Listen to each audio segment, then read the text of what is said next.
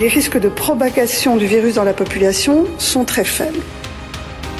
Si chaque année on fait des dépêches à chaque fois qu'il y a un mec qui a la grippe, le Louvre, le, travail a repris. Je crois que dans la plupart des endroits, c'est aujourd'hui le problème est derrière nous. L'Italie, euh, il y a quelques semaines, a pris des mesures. Je pense par exemple au contrôle des températures euh, à l'arrivée euh, de vols en provenance de zones à risque qui n'ont pas permis d'enrayer l'épidémie. Nous n'avions pas pris ce type de mesures. Mais normalement, vous aurez moins de contraintes qu'il n'y en a en phase 2 et 1. Je dis pas de bêtises, monsieur. Non. Top. Bonjour à toutes et à tous et merci d'être présents pour votre podcast préféré quotidien, La République en confinement. Et aujourd'hui, on retrouve notre ami Thomas Porte. Bonjour Thomas, ça va? Salut Alexis, ça va et toi? Oui, ça va. Écoute, alors dis-moi, toi, tu as repris du service euh, à la mairie. Alors comment ça se passe euh, la reprise du, service public? Puisqu'on va parler du, déconfinement euh, du 11 mai. Toi, qui es retourné au, travail, comment ça se passe? Bah, c'est difficile puisqu'on est passé d'une période où il y avait quand même un confinement qui était extrêmement respecté et les activités quand même étaient toutes en stand-by, ce qui était tout à fait normal. Et euh, le patronat euh, local, euh, toutes les entreprises de BTP, elles se sont jetées sur l'occasion de la date du 11 mai pour déjà y compris reprendre les chantiers dès aujourd'hui. On a l'exemple avec la Société du Grand Paris, hein, donc qui gère le, chantier du futur métro, ce qui est titanesque. Et on a 8 chantiers sur la ville de Champigny, c'est-à-dire le plus d'impact sur l'île de France, c'est pour nous. Des chantiers, il faut donner la. pour que les gens comprennent, c'est des chantiers en 3-8, au pied des immeubles, avec du forage à 20 mètres souterrains. Donc on demande aux gens d'être confinés chez eux avec euh, les fenêtres fermées. On va leur mettre des chantiers en bas. Donc ça reprend de partout. Euh, nous, la municipalité, après un arrêté pour interdire les chantiers du BTP et du métro. Dans les autres villes où ça a été fait, le préfet a, cassé les arrêtés. Donc on voit que la grille de lecture économique, elle est à tous les, échelons du pouvoir qui dépendent d'Emmanuel Macron. Parce que le préfet, c'est quand même la main du, du président. Et aujourd'hui, euh, ils sont aussi sur une reprise économique. Eh oui, l'économie qui prime euh, surtout, euh, et puis euh, c'est les chantiers du, Grand Paris qui sont liés aux, Jeux Olympiques hein, de 2024 s'ils doivent avoir lieu. Et puis il faut rappeler que Jean Castex, le monsieur des confinements, était aussi le monsieur JO d'une certaine façon. Il travaillait là-dessus, donc on imagine que du côté des, donneurs d'ordre, ça pousse pour que les chantiers ne prennent pas trop de retard. Sachant qu'il y, a déjà un peu de retard, mais même si tous les élus et le maire de Champigny au premier titre est convaincu de l'utilité du métro, c'est pas la, c'est pas la question aujourd'hui.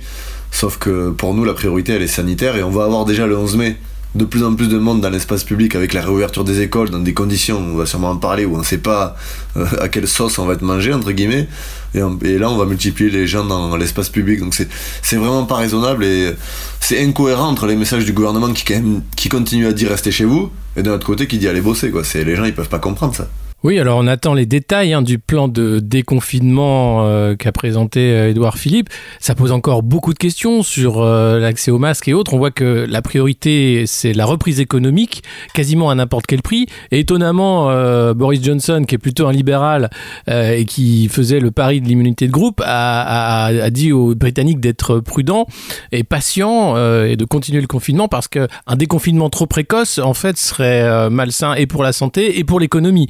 Donc euh, beaucoup de questions encore. Et puis ça pose, pose quand même aussi un souci de démocratie sur euh, quand même un sujet qui est aussi euh, sensible et qui mérite d'avoir un véritable débat démocratique. Et en plus, le Macron, il fait que dire que le, couple préfet-maire va être essentiel dans la sortie des confinements.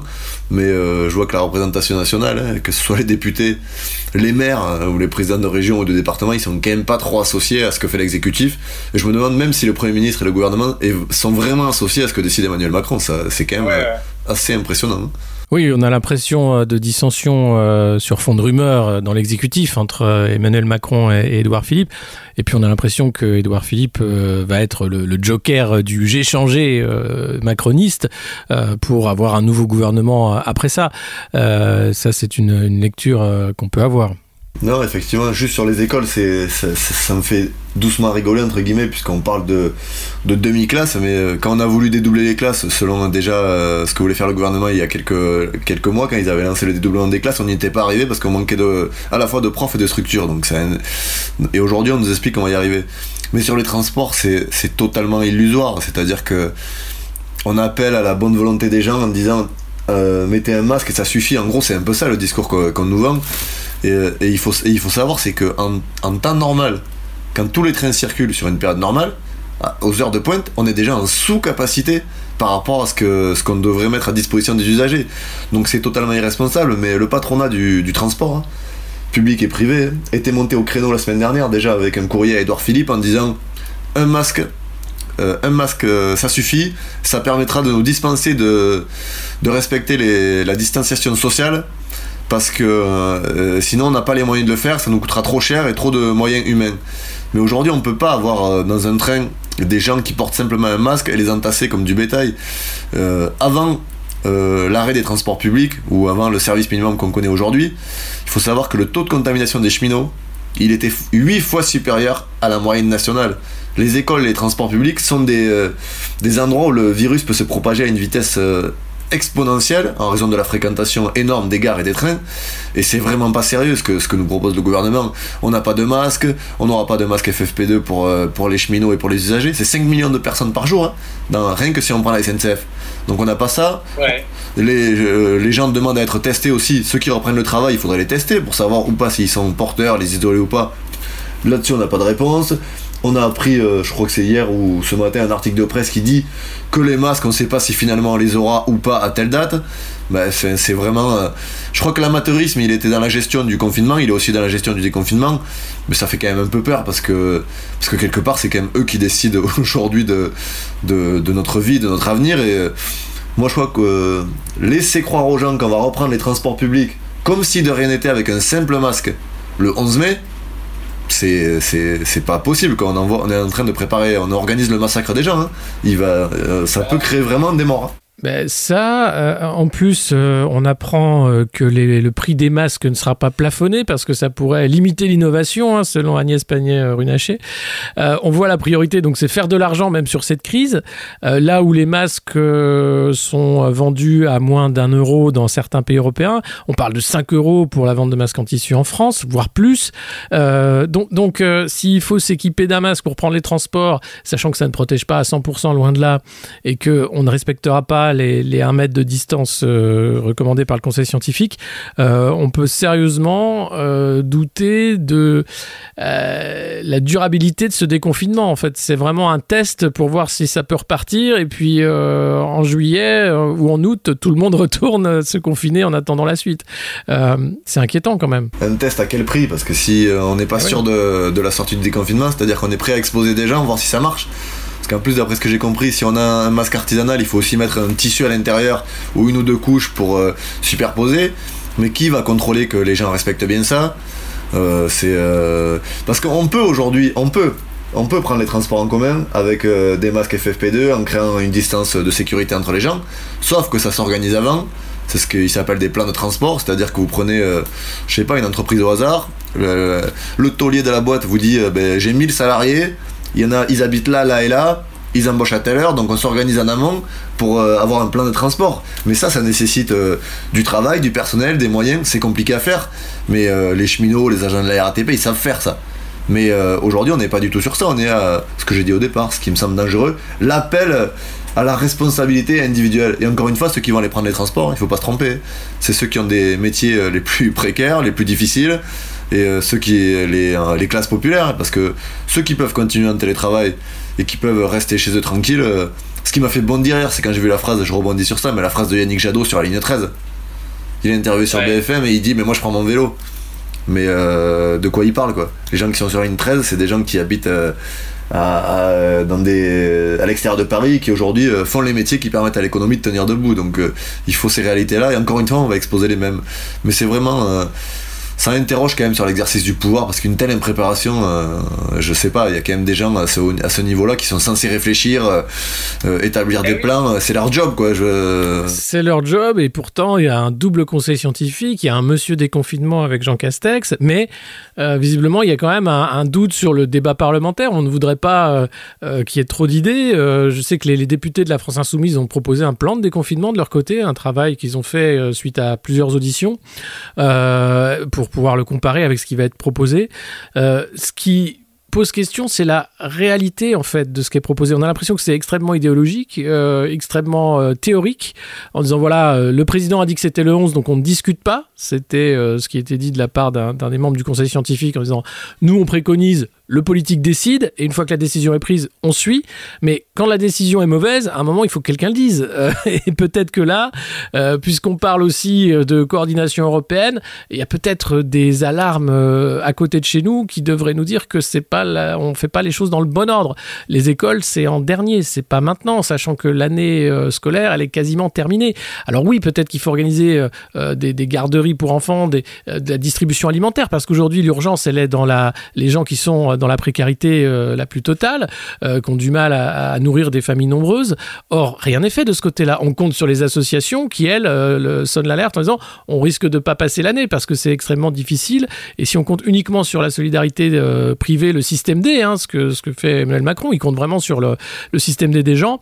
Mais on voit bien que la, priorité est ailleurs, elle est dans, dans le, le redémarrage de l'économie. Mais ça peut pas se faire si on soutient pas les, les, plus précaires. Mais moi, il y a un chiffre qui, qui pour moi illustre assez bien ce que, ce que veut ce gouvernement et son idéologie. C'est 7 milliards, d'euros à Air France, qui en plus se permet d'annoncer euh, qu'il va supprimer euh, des centaines de postes. Et, et, en même temps, il débloque un plan d'urgence alimentaire de 37 millions d'euros. Donc on met 37 millions d'euros sur la table pour toute la France, pour des gens qui, pour des gens qui aujourd'hui, parce qu'il y a des gens qui crèvent de faim. Et contrairement à ce qu'on croit dans le pays, c'est pas que les classes populaires qui n'arrivent pas à bouffer. Il y a de plus en plus de gens qui n'arrivent pas à se nourrir, puisqu'avec des salaires faibles, chômage partiel, donc baisse du salaire, tout ce que tu, tout ce qu'on connaît très bien. Et on donne à peine, de dire 40 millions d'euros, ça, ça, peut paraître énorme, mais c'est faible quand on le met en parallèle des autres sommes qui sont accordées à des entreprises sans contrepartie. Donc c'est, c'est extrêmement inquiétant, mais c'est vrai que, alors le politique doit trancher, mais je crois que quand même l'avis du conseil scientifique, il est, il est quand même composé, euh, même si j'aime pas ce terme parfois d'experts, ce sont quand même des gens qui aujourd'hui euh, ont des responsabilités dans la santé, qui prennent pas, euh, qui prennent le moins de risques, je pense, et j'ose espérer qu'ils agissent en responsabilité. Tu vas parler de l'Italie. L'Italie ne veut pas réouvrir les écoles puisqu'ils disent que ça peut être catastrophique en termes de retour de vague. Aujourd'hui, je comprends pas bien ce, qui se passe. Quoi. Le président décide tout seul. Alors, ça sert à rien de multiplier les conseils scientifiques si on n'écoute pas les avis. Enfin, moi, j'ai envie de dire, si tu veux décider tout seul, vas-y. Hein mais euh, mais ça mais enfin voilà c'est euh, c'est quand même compliqué parce que parce que nous on n'est pas nous on peut avoir notre avis mais on n'a pas de moi je me définis pas comme un expert scientifique je suis pas en capacité aujourd'hui de dire euh, voilà ce qu'il faut faire en termes de santé. J'ai pas j'ai pas de compétences particulières mais je, je, trouve que la communication, la stratégie, elle est pas bonne parce qu'il n'y a pas de, a pas de visibilité, il n'y a pas de choses précises, il n'y a pas de. L'OMS le disait, hein, le confinement, c'est vraiment pas euh, ce qui, ce qui est préconisé en, premier lieu, c'est vraiment le, le, dernier ressort. Euh, ce qu'il faut, c'est des tests massifs. Les pays qui ont réussi le mieux sont ceux qui ont testé en amont, qui ont isolé du coup les malades pour éviter euh, la, la, contagion, et puis les masques, les, les, les, moyens de protection. Or, la France manque de tout, et on continue euh, à manquer en disant oui, on aura des capacités de production en, fin juin au plus tôt, euh, les masques arriveront tous fin juin au plus tôt. Euh, et petit à petit, voilà, cette pénurie en fait nous, nous, a coûté ces mois de confinement et, malheureusement, on voit que dans la stratégie de déconfinement, on a le, même, le même amateurisme qui, prévaut avec un risque de se retrouver avec une deuxième vague dont on ne connaît pas l'ampleur.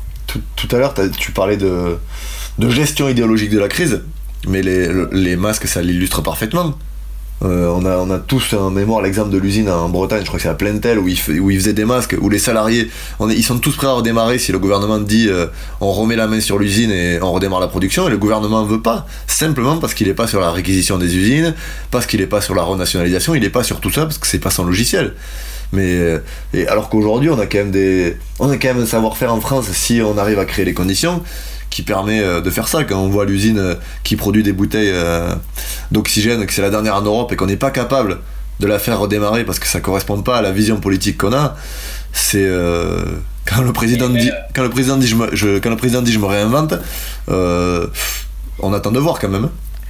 Oui, enfin, il se réinvente, il, essaye de sauver sa peau surtout et de préparer 2022, c'est uniquement ça. Mais pour ce qui est, euh, je lisais un article sur le problème de la façon dont l'Europe s'est construite, l'Union européenne s'est construite, c'est qu'elle a permis aux pays du Nord de rester industrialisés, aux, aux, dépens des pays du Sud qui, eux, ont envoyé leur main-d'œuvre massivement euh, dans les pays du Nord, qui ont gardé leur industrie. Et, euh, et c'est ce qu'on voit. Et, nous, la France, on est entre les deux, c'est-à-dire qu'on a choisi euh, un modèle de service en disant qu'on n'avait plus besoin vraiment d'industrie. Or, c'est au moment où on en a le plus besoin qu'elle fait défaut. Et bien sûr, on ne relance pas, on ne construit pas des, usines en deux secondes. on ne relance pas des filières non plus en 15 jours.